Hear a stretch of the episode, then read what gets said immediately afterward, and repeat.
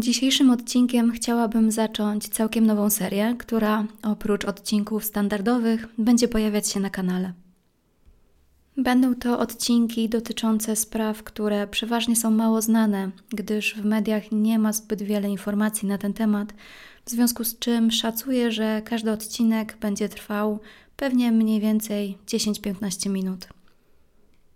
Jest wiele spraw, o których warto przypomnieć, które dotyczą różnego rodzaju zaginięć, ale są też sprawy, które po prostu są ciekawe i które chciałabym Wam przedstawić.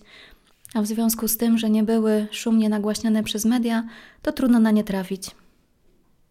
Sama niejednokrotnie szukam jakichś krótszych odcinków innych twórców, jeśli nie mam zbyt dużo czasu na słuchanie podcastów, więc mam nadzieję, że taka forma też Wam się spodoba, zwłaszcza kiedy będziecie w niedoczasie i nie będziecie mogli słuchać odcinków dłuższych. Na YouTubie będzie to odrębna playlista, natomiast jeśli chodzi o Spotify, no to tam nie ma opcji playlist, więc słuchacze na aplikacjach podcastowych po prostu będziecie widzieli dopisek, że jest to ta nowa seria. O przedstawienie dzisiejszej historii poprosiła Karolina, tak więc zapraszam Was na odsłuchanie pierwszego odcinka serii Krótko i na temat. Chwalimki to mała wieś, albo nawet osada, która znajduje się w województwie zachodniopomorskim, mniej więcej 70 km na południe od Koszalina. Znajduje się tam zaledwie kilkadziesiąt gospodarstw, ludzie żyją dosyć skromnie i jak to zwykle bywa w takich miejscach, wszyscy bardzo dobrze się znają. Na obrzeżu wsi, w małym białym domku, mieszka Krystyna. Kobieta jest wdową, która niedawno pochowała swojego męża, który niestety przegrał bardzo długą walkę z chorobą. Kobieta żyje skromnie i prowadzi miejscowy sklepik. W niedzielę 17 lipca 2011 roku jeden z synów pani Krystyny, która wtedy ma 74 lata, nie może dodzwonić się do swojej mamy. Niepokoi go ten fakt braku kontaktu z kobietą, więc prosi o sprawdzenie sąsiadkę, by sprawdziła, czy z jego mamą wszystko w porządku. Kobieta udaje się na posesję do pani Krystyny i widzi, że na ścianie po prawej stronie od drzwi znajdują się rozbryzgi krwi. Kobieta nie wchodzi nawet do środka, ale od razu zawiadamia policję. Gdy śledczy udają się na miejsce, odnajdują kolejne ślady krwi, tym razem w domu pani Krystyny, jednak zarówno po niej, jak i po jej samochodzie nie ma ani śladu. Śledztwo nabiera tempa jeszcze tego samego dnia, kiedy to kilka kilometrów od wsi Chwalimki funkcjonariusze znajdują Fiata 126P. Jest to samochód, który należy do pani Krystyny. Po wstępnych oględzinach ustalono, że w bagażniku znajdują się ślady krwi, co tylko dodatkowo zaniepokoiło śledczych. Wiedzieli już, że mogą mieć do czynienia z morderstwem. W poszukiwaniach pani Krystyny wykorzystano również psa tropiącego, który po tym jak złapał trop, odnalazł ciało kobiety znajdujące się w płytkim grobie około 400 metrów od jej domu, przy polnej drodze niedaleko zagajnika. Tym samym potwierdził się najgorszy możliwy scenariusz. Policja działa jednak bardzo sprawnie i jeszcze tego samego dnia udaje się zatrzymać dwóch podejrzanych o zabójstwo kobiety, a trzeciego dzień później – ta trzecia osoba udała się do Mielna i tam doszło do zatrzymania. Cała trójka to trzech mieszkańców Chwalimek. Mężczyźni w wieku od 20 do 22 lat. Proces rusza ponad rok później, w październiku 2012 roku i toczy się przed Sądem Okręgowym w Koszalinie. Prokuratura stawia oskarżonym zarzut morderstwa połączonego z rozbojem, za co kodeks karny przewiduje karę nie mniej niż 12 lat pozbawienia wolności, 25 lat pozbawienia wolności bądź dożywocie. Dwóch z trzech oskarżonych mężczyzn w tym samym procesie odpowiada również za włamania i kradzieże, jakie dokonali w tym samym roku, ale przed morderstwem. Otóż prawie pół roku wcześniej, w marcu 2011 roku, włamali się do budowanego domu, gdzie ukradli elektronarzędzia, zaś w maju tego samego roku ze stacji uzdatniania wody ukradli 50 metrów kabla, który zasilał pompy głębinowe. Sąd zdecydował o częściowym wyłączeniu jawności procesu ze względu na fakt, że drastyczne szczegóły tej zbrodni mogłyby naruszyć dobre obyczaje. Utajniono m.in. wyjaśnienia trójki oskarżonych, a także zeznania niektórych świadków.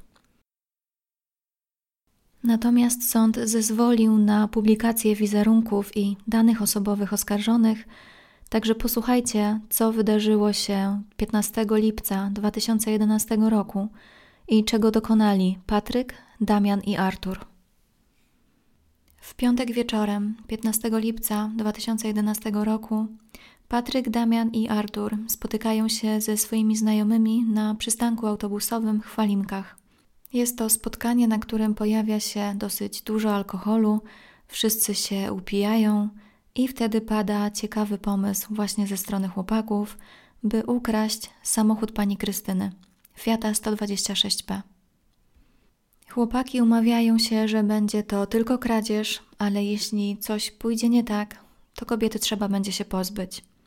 W związku z tym Patryk i Damian biorą z sąsiedniej posesji cegły i wszyscy razem w trójkę udają się pod dom pani Krystyny. Patryk ustawia się za rogiem budynku, Artur przy wejściu na sąsiednią posesję, a Damian puka do drzwi. Pod pretekstem zakupu jajek chce wywabić kobietę z domu. Kobieta powoli schodzi po schodach, otwiera drzwi i wychodzi na zewnątrz. Widzi nie tylko Damiana, ale też Patryka, który stoi kawałek dalej, woła go i rusza w jego kierunku. Nagle zaczyna się cofać. Prawdopodobnie dostrzega w rękach chłopaków cegły i domyśla się, że jest w niebezpieczeństwie. Wtedy to do cofającej się kobiety podbiega Damian i uderza ją cegłą w tył głowy. Kobieta z bólu kłóca i próbuje się zaraz podnieść, jednak Patryk nie pozwala jej na to i dwa razy cegłą uderza ją w głowę. Kobieta zaczyna prosić i błagać, by mężczyźni zostawili ją w spokoju i jej nie krzywdzili, ale wtedy do akcji wkracza Artur, który leżącą już kobietę kopie po głowie, po twarzy, a następnie po całym ciele. Stąd właśnie te liczne rozbryzgi krwi, znajdujące się na białej ścianie budynku, na zewnątrz, zaraz koło drzwi wejściowych. Gdy Krystyna przestaje się ruszać, Artur chwyta ją za ręce, a Patryk i Damian za nogi. Wchodzą do mieszkania i układają ciało w korytarzu. Nie wiadomo, czy kobieta już nie żyła, czy tylko straciła przytomność, ale mężczyźni nadal biją ją i kopią. Wnętrze mieszkania w korytarzu również jest pokryte krwią. Znajduje się ona na ścianach, jak i na podłodze. Po dokonaniu zabójstwa cała trójka przeszukuje mieszkanie, by znaleźć kluczyki do samochodu. W końcu udaje się to Damianowi. Damian i Patryk idą do garażu po malucha, a Artur zostaje w domu. Chłopakom nie udaje się jednak otworzyć drzwi i Damian po tym, jak znalazł siekierę, w końcu używając jej, otworzył garaż. Wchodzą do auta, dochodzi Artur i wypychają samochód na zewnątrz. Chwilę później wracają z powrotem do domu, biorą ciało Krystyny i chowają do bagażnika. Kolejny raz, już ostatni, udają się do mieszkania, tym razem po to, żeby ukryć ślady zbrodni, a przynajmniej chociaż trochę je zatuszować.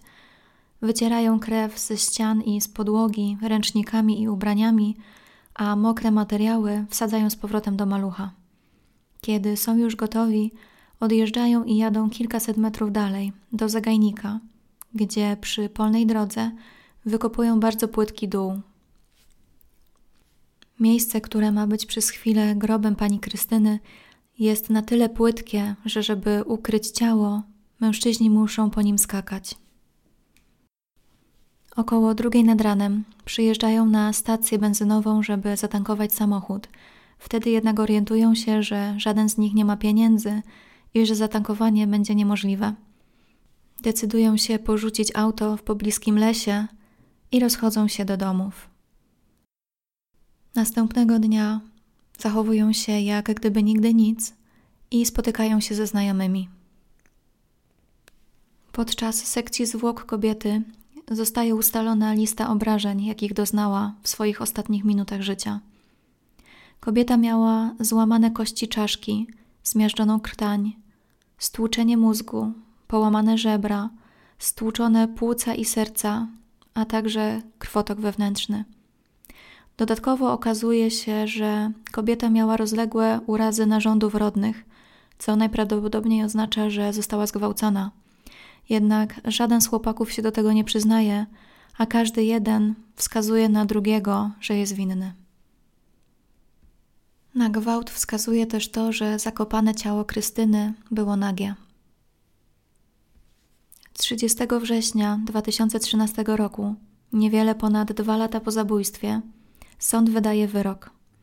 Wskazuje wszystkich trzech na karę 25 lat pozbawienia wolności i wskazuje, że warunkowe przedterminowe zwolnienie będzie możliwe dopiero po odbyciu 20 lat kary.